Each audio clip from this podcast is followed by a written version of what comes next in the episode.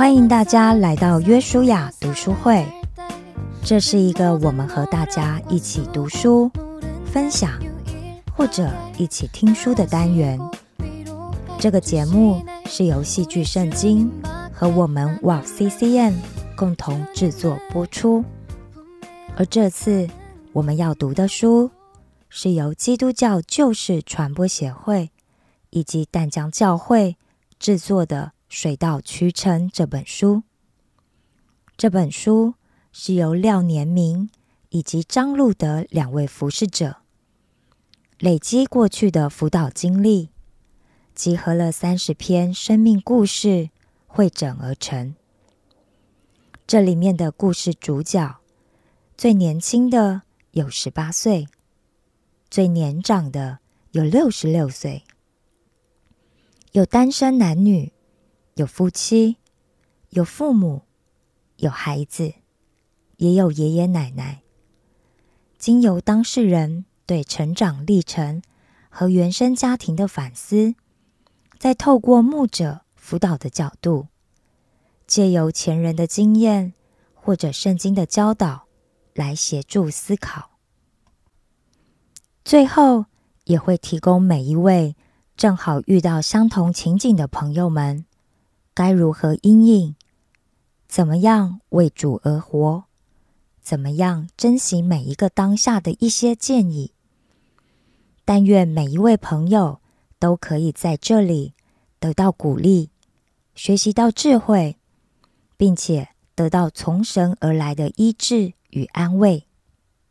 今天我们要一起听的单元是第一章：在地如同在天。谈家庭经营第三小单元，重新回到爸爸的位置。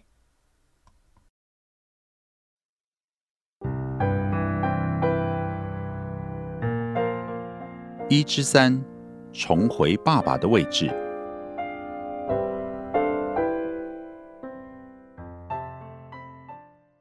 我跟妻子于二零零零年底认识，二零零三年元旦结婚。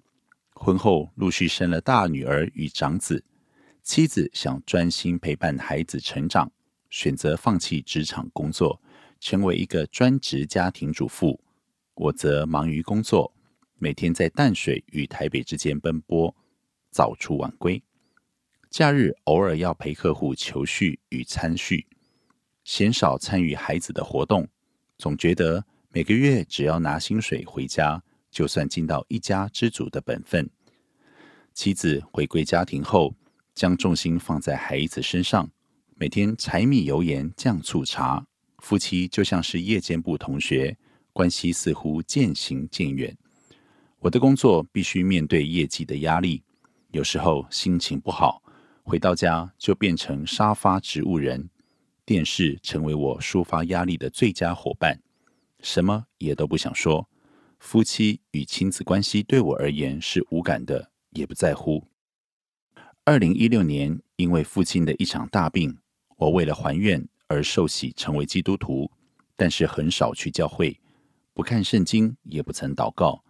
只有找不到停车位的时候，或缺业绩时，会跟上帝祈求，与神的关系仅止于此。后来，姐姐邀约参加年明路德夫妇的生命会谈。于是带着妻子与女儿一同上课。还记得当天路德姐播放一段影片时，我就泪流满面，完全无法控制情绪。课堂上他们夫妻及与会弟兄姐妹的分享与见证，让我对亲子关系有了很不一样的认知。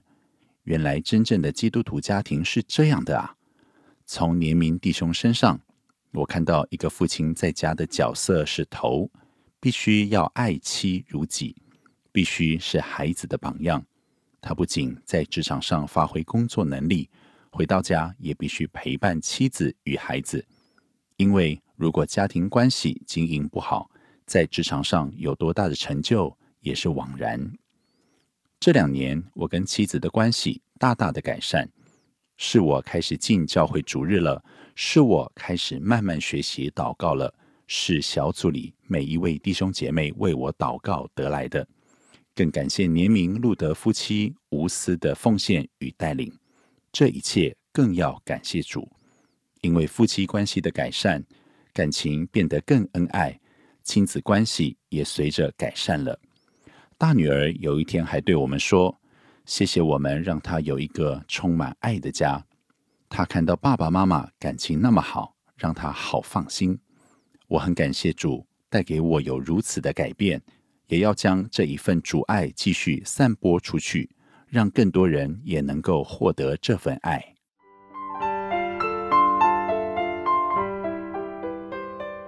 年明老师、路德老师回应：回应一，不要用一生证明一个错误。生活中的错乱、婚姻中的冲突、工作上的挫败，往往来自内在的不合一。所谓内在的合一，就是我要、我想、我说、我做要一致。譬如我要的是爱，结果追求的是性，在一夜情之后，一觉醒来，内心还是无比空虚；或是我要的是家，结果穷极一生，却在追逐房子。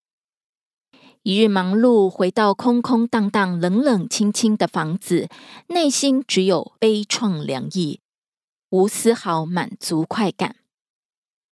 所以我要的与所想的不一致，就是人生错乱的开始。C 先生在求婚的时候，想必也对老婆说：“我要给你一个幸福美满的家。”然而，他却把工作的顺序摆在家的前头，把大部分的时间与精力花在工作上。这就是所说的与所做的不一致，结果造成夫妻关系渐行渐远，亲子之间产生问题。好高兴看到 C 先生重新站回自己的位子，扮演好丈夫与父亲的角色，整个家庭的氛围有了生机，重新得到反转。所以，我们如果希望家庭的氛围得到反转，我们的心必要反转，让自己重新得着生命，让自己所要、所想、所说、所做恢复内在一致。我们需要意识到，心如何，力量就如何，日子就如何。回应二：承诺越大，幸福越大。超级业务员都明了，对自己有承诺，客户才会对你承诺。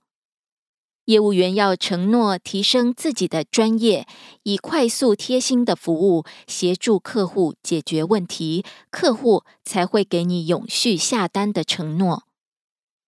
当我们选择走入婚姻，一样要对自己及配偶提出承诺，才有机会走入幸福的殿堂。婚姻有五大承诺：第一，承诺白头偕老。婚姻是一场盟约，与契约截然不同。盟约是无条件的，是永生的承诺；契约是有条件的，是可取消的，是有对价关系的。因此，吵架不要动不动就把离婚挂在嘴上。当我们有这样的念头，就不会去协调，不会去调整自己。我们只是把婚姻当成三 C 产品，不好用就换新的。第二，承诺对婚姻忠诚。对婚姻的不忠诚是婚姻的杀手锏，彼此冷战较劲，就在给外遇留破口。试探就像是坐电梯，刚跨进一步，不知不觉就来到地下室。第三，承诺一起面对财务经济的难题，我们一起面对孩子的出生，日渐沉重的家务，我们一起面对难搞的操控型父母，我们一起面对。我们要一同经历风雨，才能看见雨后的彩虹。第四，承诺一起追求成长。我们要一起学习如何当个丈夫、当个妻子、当个爸爸、当个妈妈，学习如何沟通，如何去爱，更要学习如何斩断来自原生家庭的魔咒，成为一个完整的人。第五，承诺要积极的沟通。积极的沟通有三大要点。第一个是有任何不舒服，直接找当事人谈，不要到处找三姑六婆抱怨，却偏偏没有找配偶讲个清楚，说个明白，反而增加彼此的怨怼与猜忌。第二个是要多说能够增进彼此关系的话，例如谢谢你、对不起、了不起、我爱你。第三个是要多说能够解决问题的话。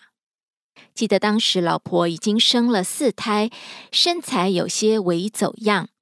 有一天，老婆兴冲冲告诉我，她又报名塑身班了。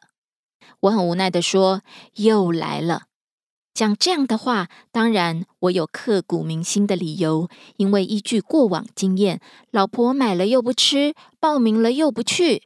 一次好几万就没了，所以我忍不住发发牢骚。突然，老婆坚定而温和的看着我，问我：“你讲这句话有比较高兴吗？你讲这句话有鼓励到我吗？你讲这句话有解决问题吗？”哎呀，问得我冷汗涔涔，羞愧不已，因为我讲了负面消极的话，赶忙跟老婆道歉赔不是。总算化解一场家庭风暴。回应三：有接纳才有交集。家不是谈对与错的地方，而是谈爱的地方。往往我们辩赢对方，却输了婚姻。因为我不是一个完美的人，配偶也不是一个完美的人，所以我们要学习如何彼此接纳。接纳有四大功课。第一，我需要接纳他的缺点。果断直爽的人容易过于冲动与强势，体贴顺服的配偶却又缺乏主见与独立。婚姻不是买猪肉，你不能够只要瘦肉不要肥肉。婚姻是盖瓜承受爱他整个人，而不是只爱他的左半边。第二，我需要接纳他的软弱。人都有软弱的时刻，明明知道却做不来，可能戒不掉购物刷卡的习惯，可能戒不掉抽烟喝酒的习惯，也可能改不掉冲动情绪化的习惯。爱是陪伴，爱是等待，爱是凡事相信，凡事盼望。无怪乎《爱的真谛》这首歌从头到尾十几个忍耐，接纳使人有勇气面对自己，爱使人完全，爱也使人刚强，有能力重新站起来，摆脱生命的软弱与桎梏。一位浪子染上毒瘾，在毒瘾乐界所进出五次，所有亲友全部远离他。唯独他那个中风的爸爸，每周日定时一拐一拐去探望儿子。终于有一天，爸爸的爱打动了浪子的心，浪子哭得稀里哗啦，决心痛改前非，因为他从爸爸的爱中看到自己是何等宝贵，他也要好好珍惜自己，不再辜负爸爸的爱。第三。我需要接纳他的错误，写错的字可以擦掉重写。为什么做错的事不能够重新归零、重新来过？所以吵架中不要习惯算老账，旧事重提，吵架变成了互揭疮疤。要接纳对方的错误，就要学会饶恕，才能让自己走出创伤。不再持续的控告对方。第四，我需要接纳他的过去。章子怡嫁给结过三次婚的汪峰，有人质疑汪峰是个花花大少，不光彩。章子怡却为汪峰辩护：没有过去的荒唐岁月，又如何懂得珍惜现在？回应四：我不缺爱，我只是没有学会享受被爱。常有人质疑接纳的说法：我爱他，谁来爱我？我包容他，谁来包容我？身为基督徒何其幸福！因为我的爱从天父而来，因为天父的爱让我有能力再把爱给出去，去爱我所爱的人，而不是去伤害我所爱的人。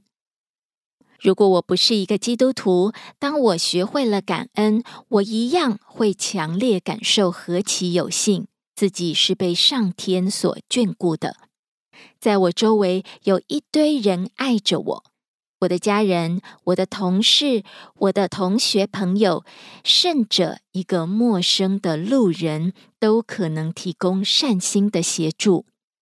当我学会数算恩典，我一样被爱的海洋包围。我不缺爱，我只是没有学会享受被爱。觉察是成长的开始，是不是让我们来进行自我反思，去发掘我们生命中的盲点呢？第一，我要、我想、我说、我做是否一致？我的内心是否有一些矛盾需要重整？第二，婚姻的五大承诺是婚姻的基石，请想一想。我需要更坚定哪一个承诺呢？第三，请想一想，我的爱从何而来？如何让自己爱的能量源源不绝？唯有实践才能带来改变。我们要不要尝试做个练习，与所爱的人很专注的聊一聊？第一，请向你的配偶。表达感恩，感谢他接纳你哪些部分。